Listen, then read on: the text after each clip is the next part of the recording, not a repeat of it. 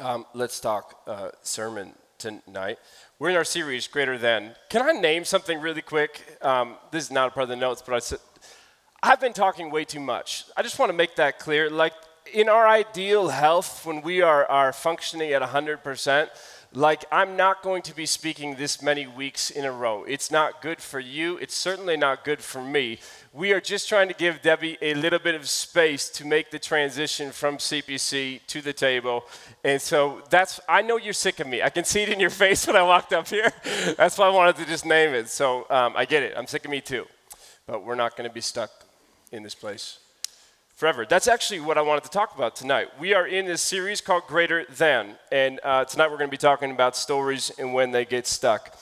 This series that we are calling Greater Than is based off of the text in John 14 12, where Jesus is in his final moments with his closest of friends over their last meal. And he says to them, very truly, I tell you, whoever believes in me, John's unique word for believe is not the noun, but it's the verb, it's the participatory life. Whoever is stepping onto my path and taking in my purpose, they're going to do works that I have been doing. In fact, come to think of it, they're going to take this story even further. They will do even greater things than these because I am going to the Father. The works that John is referencing here in the mouth of Jesus are the seven signs that are embedded in his story.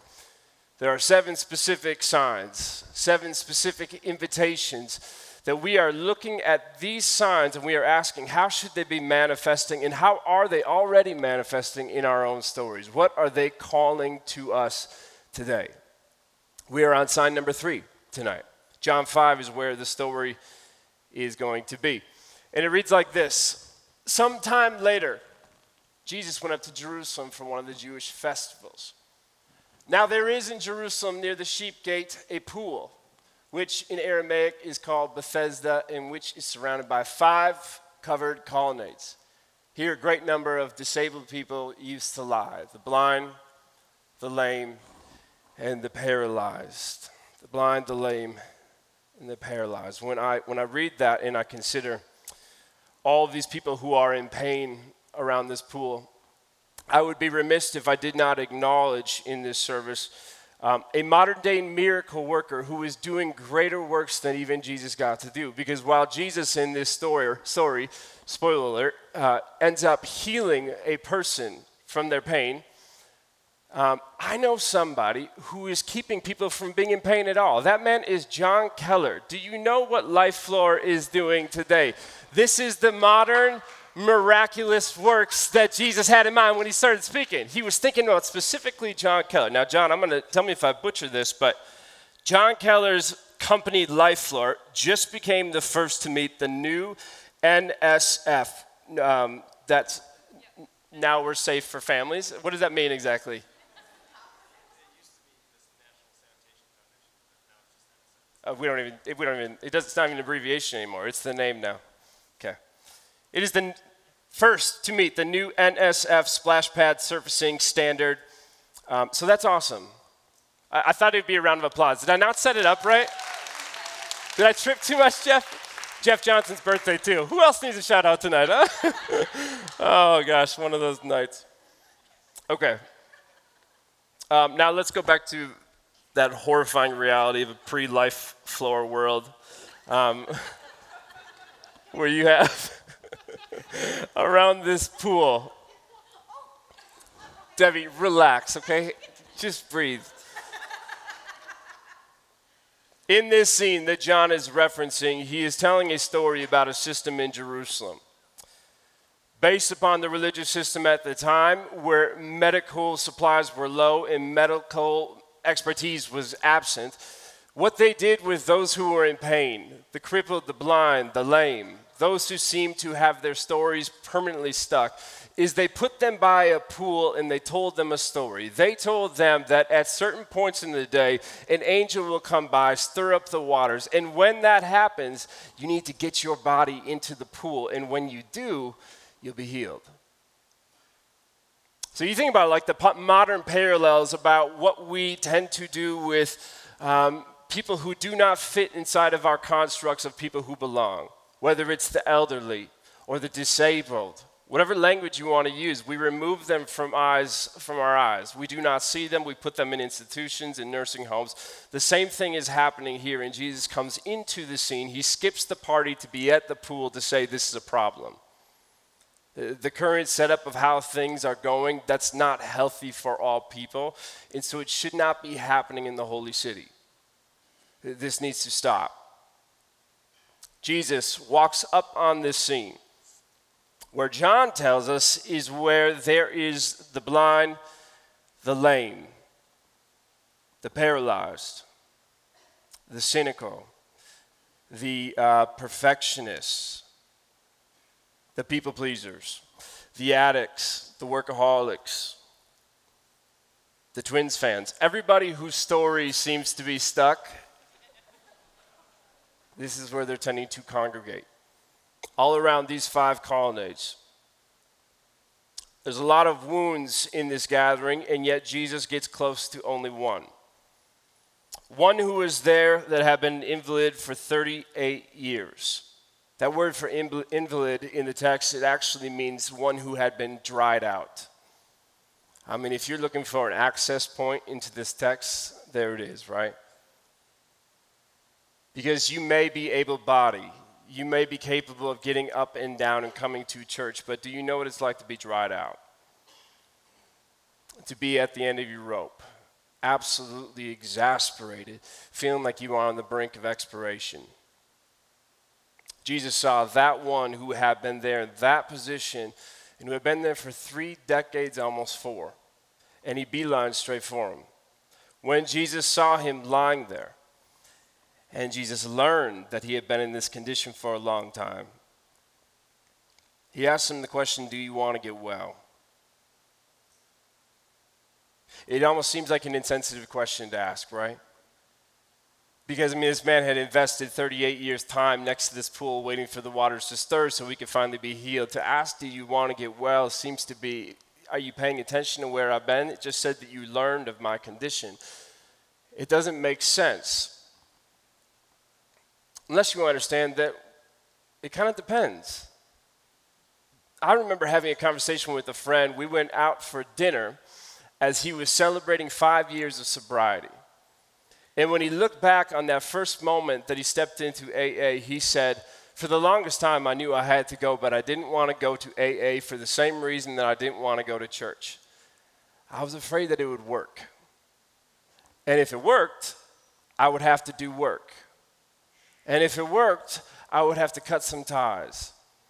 And if it worked, I would have to do some changes in my life. I mean, there's a reason why we have changing rooms in stores because we don't like to change in front of one another. We want to hide that. We don't want to come undone just to kind of find our pieces to put them back together again. And so there is always sometimes, there is always a sometimes. That's a terrible sentence. There's always sometimes. There are times where the answer, do you want to get well, despite the fact that it may appear like you've been trying to do so, you, you, do you want to get well? Do you actually want the new reality?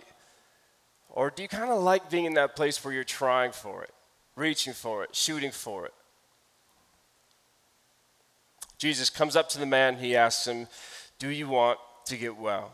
And the man gives him an answer Sir, the invalid replied, I don't have anybody to help me in the pool when the water is stirred, so how do you suggest I get well? Every time, for the past 38 years, every time that I have heard the water start to move, and I've tried to roll my way to the edge of the pool, somebody always beats me there first.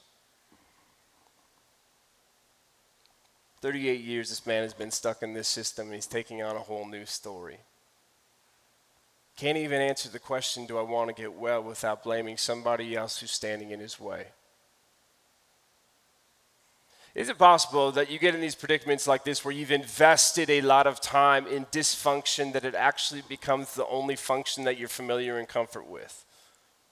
Is it possible that it's so hard to get well, not because of the action that's required, but because you're afraid that like being cured might actually be worse than being sick? It's unknown. At least here in my sickness, in my current predicament, in the condition by the pool, I know who I'm with, I know who I am, I know what I'm up against, and that's enough for me right now. It gives me some level of control over the situation, but it also puts some kind of lid over your life. I watched this video the other day, and I would like for you to see it. In an experiment, a scientist placed a flea into a glass jar. The flea, being able to jump more than 100 times its body height, quickly and easily jumped out. The scientist then put the flea back inside of the jar with the lid sealed. When the flea next jumped, it crashed into the glass lid and fell back down into the jar. After some time, the flea, now conditioned to the presence of the glass lid, began jumping slightly below the lid so as not to hit it. When the scientist removed the lid from the jar, the flea continued to jump at the same height just below the lid. The flea has learnt to limit itself from jumping beyond the height of the lid, even when the lid was removed. For the rest of its life, the flea would be unable to escape. Has your past created barriers that are holding you back from reaching your dreams? Don't accept the limitations of your environment. Don't be a flea in a glass jar. You know, it's fascinating. If you were following along in your Bible and you were reading this story, John 5, and you were to go John 1, John 2, John 3, and then you went to John 4 and you looked at John 4 and it wasn't there, you might wonder, is my Bible broken because there is no John 4 in John 5? John 5 power in John 5. John 5 4? Make sense? Just open your Bible every now and then, folks, and we'd be all on the same page right now. In John 5, there is no John 5 4, unless you are reading the King James Version. Most versions of the Bible do not have John 5 4 in it, and here's the reason why. The common belief amongst textual critics is that at some point in history, there was an addition that was made to John 5 that did not belong in there. That addition was these lines behind us. The belief was that a scribe at some point in history read this story about a man who had been lying by a pool for nearly four decades could not understand why somebody would be so stuck in a story like that that they said surely there had to be a story that made sense of it. And so they added this line from time to time, an angel of the Lord would come down and stir up the waters. The first one into the pool after each such disturbance would be cured of whatever disease they had. The scribe saw the man lying by the pool and said, Surely there is a story that could make sense of this whole thing. What's your story? Because healthy evolution, as witnessed in the history of the church, is it recognizes that lying stories, stories of limitations that place lids on top of your life that keep you from jumping the way that you were born to jump, they do not belong in God's book.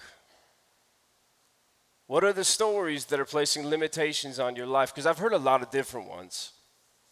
I, would say even in this past week, let me think for a minute here. What are the ones I've heard this past week? I heard somebody say, uh, I do not have the, the right schooling for that sort of. I'm passionate about it, yes, and I do feel like God's like calling me towards that, but like I don't have the qualifications. I heard somebody tell me they were too old. Um, I heard somebody say it is what it is. It's always been this way. It's just how things go with him.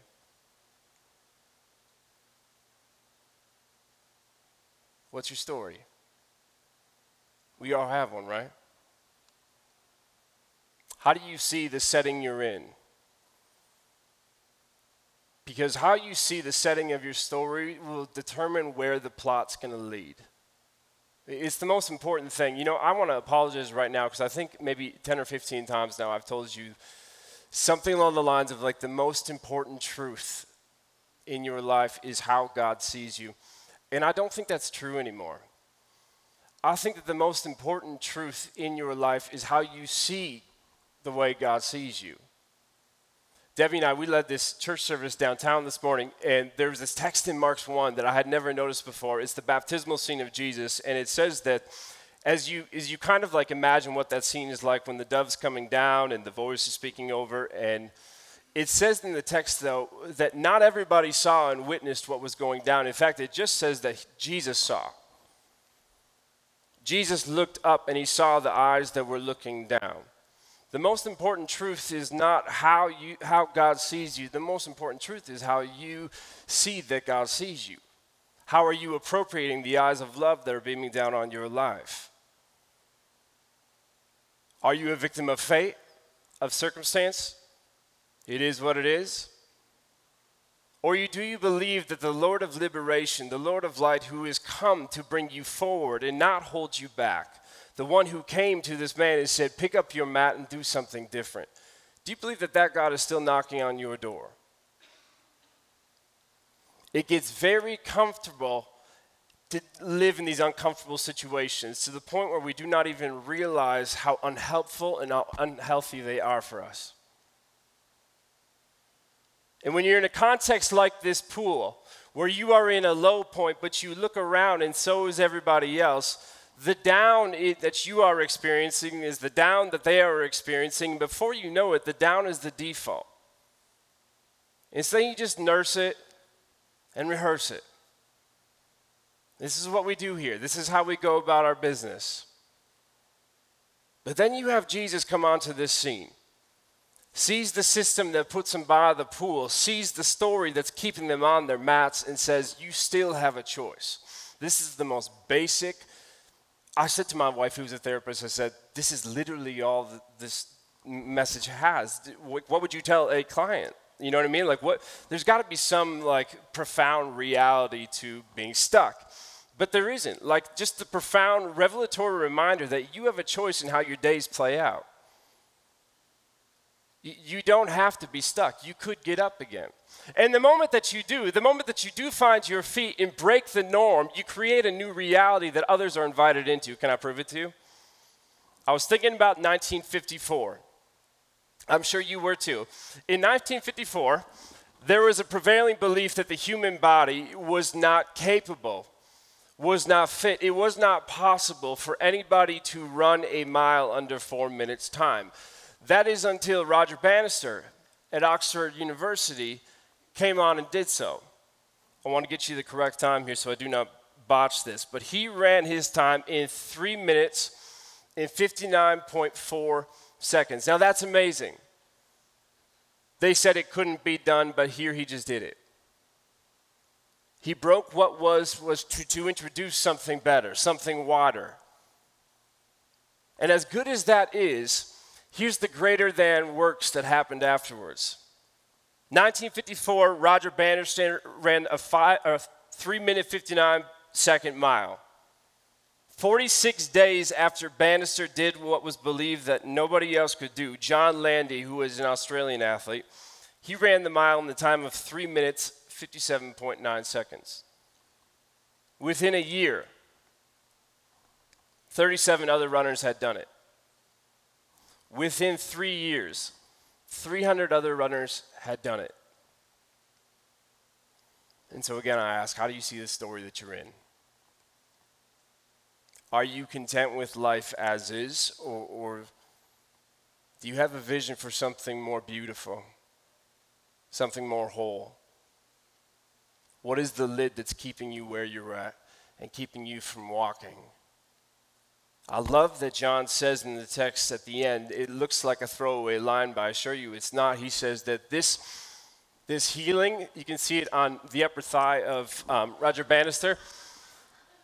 Thank you. the day on which this took place was the Sabbath. That matters. Because later on in the story, when this man who was now walking went up to the priest and said, Look, look what Jesus did, they said, Wait, why are you walking? You were not supposed to be healed on this day. When I think of my own stories that I get stuck in, the limiting lies that I actually fall and fail to believe again and again, the thing that keeps me in them more than any other word is the idea that someday I'll, I'll fix this. Someday I'll actually like go through the work of, of learning what it looks like to have a healthy sleep life. Someday I'll, I'll go through the work of learning how to actually deal with like my emotions. And so the people at this time understood that healings don't happen on this day, but Jesus, when he does this, he says that healings can happen on any day. God's favor in your life is accessible 24 7. And so, do you want to go a different direction? Do you want to take this place in a different direction?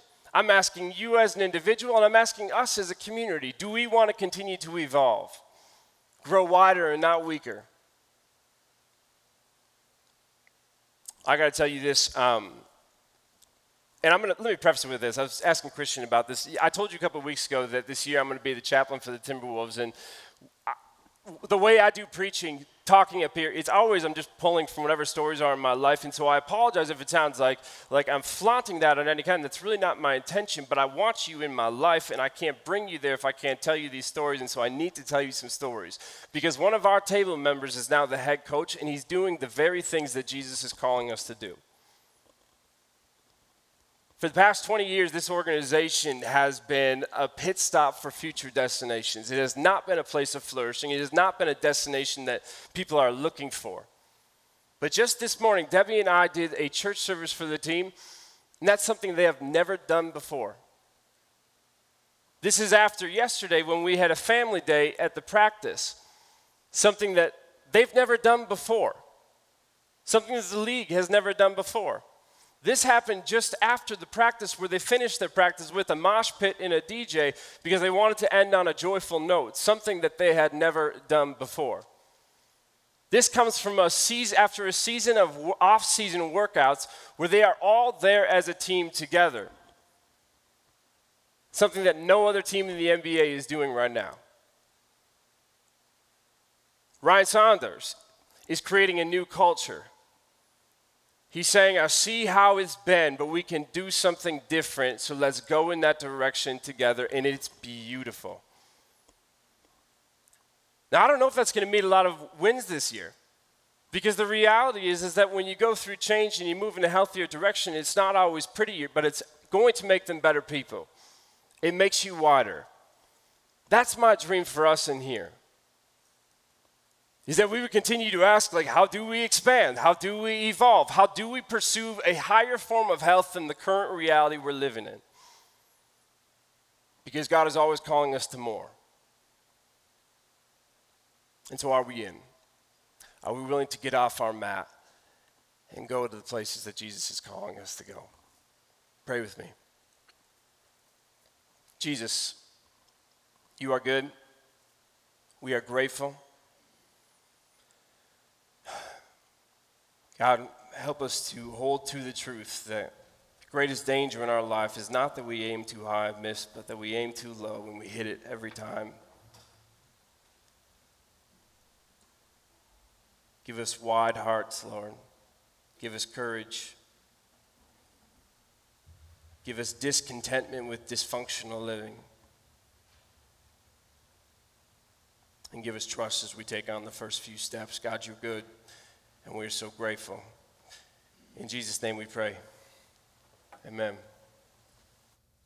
Matt started his message tonight talking about the participatory life. And that is the life of the church and the life that we're called to live out. And the text went on really to talk about that, right? Jesus calling the man and his mat, get off your mat, walk, participate in this. And so one of the things we wanted to do tonight, just a little change and changing things up a bit, is during communion tonight, we would love it if you feel called. We're inviting you to participate in the life of this church. Because here's the bottom line we need you. We need you. And so there's lots of things that go on here that many don't even know about. And I want to say up front, sometimes there's seasons where you need to step back, where you need to set boundaries, where you need to say, right now, I need to be fed because maybe I'm stuck. Maybe I'm in a hard place. And we honor that. But we also want you to know all the amazing things that you can step into, that you can step off of your mat and be a part of because there's some awesome places to plug in here. So during the music, we're going to ask if you feel moved after you take communion, you can walk over right here. There's also one of these set up in our little narthex area behind you. You can take a post it note, write your name, your contact information, and stick it right in one of those spots. And I'm going to tell you just a little bit about what we have. And one of those things is our facilities team, and many of you might not even know that there's a group of people that show up here every Sunday and they set up all these candles and the screen and the banner and they get things ready so that we can come together and we can worship. And we love to have you be part of that team. For any of these teams, we want to get enough people. We want to roll up our sleeves. We want to be in it so it doesn't just fall on a handful of folks. And it is really cool to be a part of these teams. Okay, what do I do with this? Just put it around your neck and talk. Okay. Put it the other way though. This way? Yes. Thank you, Zane. Thank you. If you have any talent or a passion around any sort of tech, like helping with our sound or our slides, there's a place for you to sign up for that. If you want to be part of our care team, we are building a team. We've got Sam Manning and Andrea Johnson that are heading up a team, and we're going to train people so that you can walk alongside people that are in crisis or just struggling. You could be part of a prayer team. You could visit our folks in the hospital, be part of providing meals. If you want to be one of our greeters, we try to get a handful, four to six greeters every Sunday so that people feel welcome when they walk in those doors. It's important to who we are. And if you want to love on our children, we are fortunate enough, we mentioned the generosity from all of you, that we are hiring really amazing kids teachers that are loving on our kids and teaching them about the love of Jesus, but we still need volunteers, especially to hold our babies. So if if once or twice a year you could do that, we would be so grateful, and so would our kids as well. And then, if you'd like to, what we'd like to do is start a community events team. If you remember last year, we tried to do potlucks once a month, hold special events, maybe at Advent, and we need a team of people to do that. And if that's one of your passions, we invite you to put a post it note on that as well. So, after you take communion, we invite you to stop and do that. What I loved about Matt's message is the reality that we are all stuck at some point. And for some of us, it's a moment. And for some of it's a season. And for some of us, it's a lifetime. But we don't have to be. We do not have to be stuck because we follow a Jesus who says, Pick up your mat, follow me. And so we pause and we remember that when we take communion together. The night before Jesus died, he took bread and he broke it and he said, This is my body, broken for you. When you eat this, remember me. And he took the cup and he poured wine into the cup and he said, This is my blood and it's shed for you. When you drink from this cup, remember me. So that's what we do. We take the bread and we dip it into the cup we remember a God who unstucks us, who helps us in those places. So please stand and together we pray the prayer that Jesus taught his disciples to pray. And before we do that, we're only having two communion stations tonight. Gluten free will be right in the middle, and the other one right here. Our God, who art in heaven, hallowed be thy name. Thy kingdom come. Thy will be done on earth as it is in heaven. Give us this day our daily bread, and forgive us our debts as we forgive our debtors. And lead us not into temptation, but deliver us from evil. For thine is the kingdom, the power, the glory.